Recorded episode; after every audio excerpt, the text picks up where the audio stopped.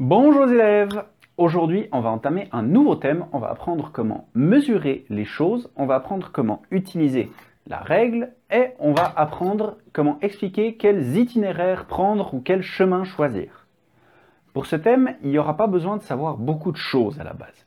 Juste, il faudra bien se rappeler des directions. C'est pour ça que le prochain exercice, il va être sur le sujet des directions.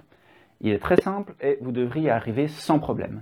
Rappelez-vous, quand vous regardez quelque chose, la droite, c'est ce côté, et la gauche, c'est ce côté. Vous pouvez vous en rappeler grâce à la main avec laquelle vous écrivez. Si vous écrivez avec cette main, rappelez-vous que vous écrivez avec la main droite.